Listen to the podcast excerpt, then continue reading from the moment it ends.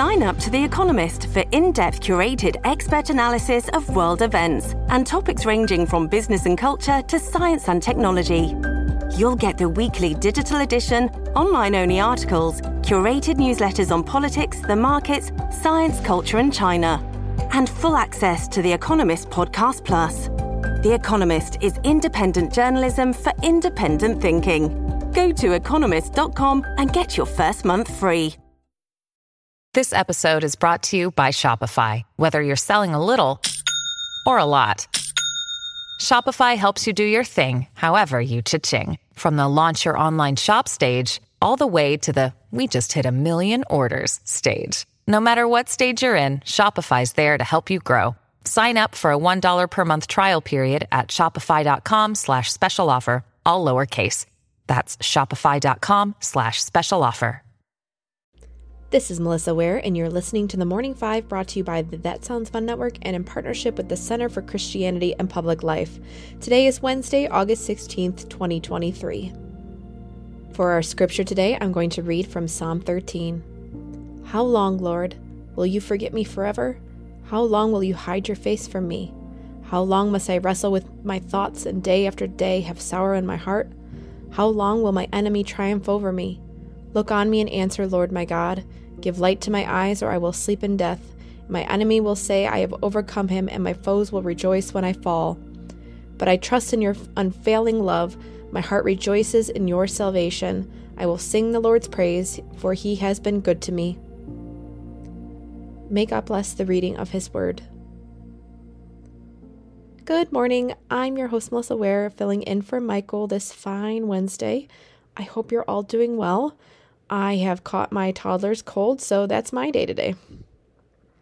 Let's get to the news. Yesterday on The Morning Five, Michael reported out uh, the latest Trump indictment, this time from Fulton County in Georgia. There's lots of news and moving parts to this story, so we're going to let the dust settle a little bit before putting together newer developments. But I did want to collect uh, G O P primary candidates and how they've weighed in and what they've had to say about this latest indictment. So Go- uh, Governor Ron DeSantis has said, and quote, I think it's an example of this criminalization of politics. I don't think this is something that's good for the country, end quote. Uh, Vivek Ramaswamy said, as someone who's running for president against Trump, I'd volunteer to write the amicus brief to the court myself.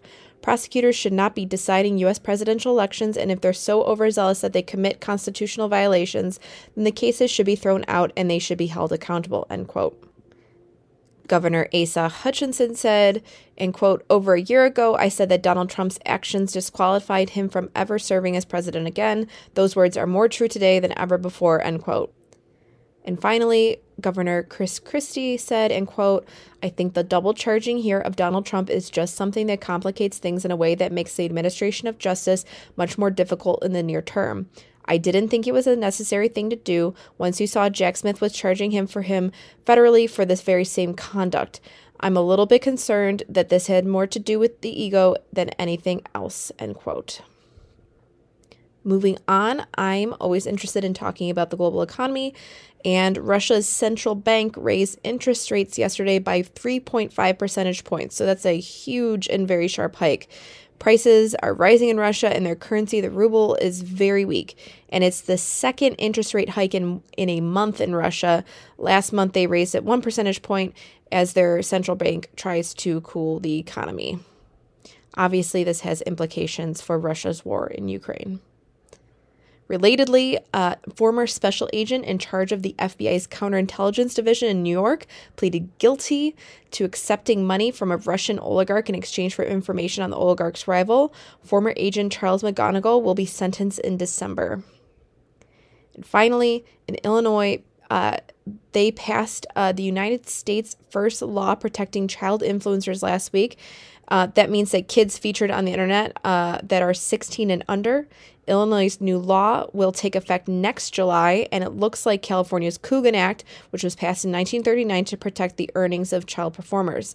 Neither the Coogan Act nor other state laws have addressed children who perform on the internet, though, nor does the National Fair Labor Standards Act. So with this new law, content creators in Illinois must set aside a portion of any earnings from videos, including a minor, and put those earnings in a trust for them to access upon adulthood. The percentage of earnings allocated is based on how heavily the child is in the content, and it even covers if a parent is telling or a guardian is telling a story about the child without necessarily showing their image. This move comes as more and more people criticize the phenomenon of sharenting, or parents building huge followings by sharing uh, heavily uh, their kids on the internet for money. Let's end it there today, and let's close with prayer. Dear Father, always near us, may your name be treasured and loved. May your rule be completed in us. May your will be done here on earth in just the way it is done in heaven. Give us today the things we need today, and forgive us our sins and impositions on you, as we are forgiving all who in any way offend us. Please don't put us through trials, but deliver us from everything bad, because you are the one in charge, and you have all the power, and the glory too is all yours forever, which is just the way we want it.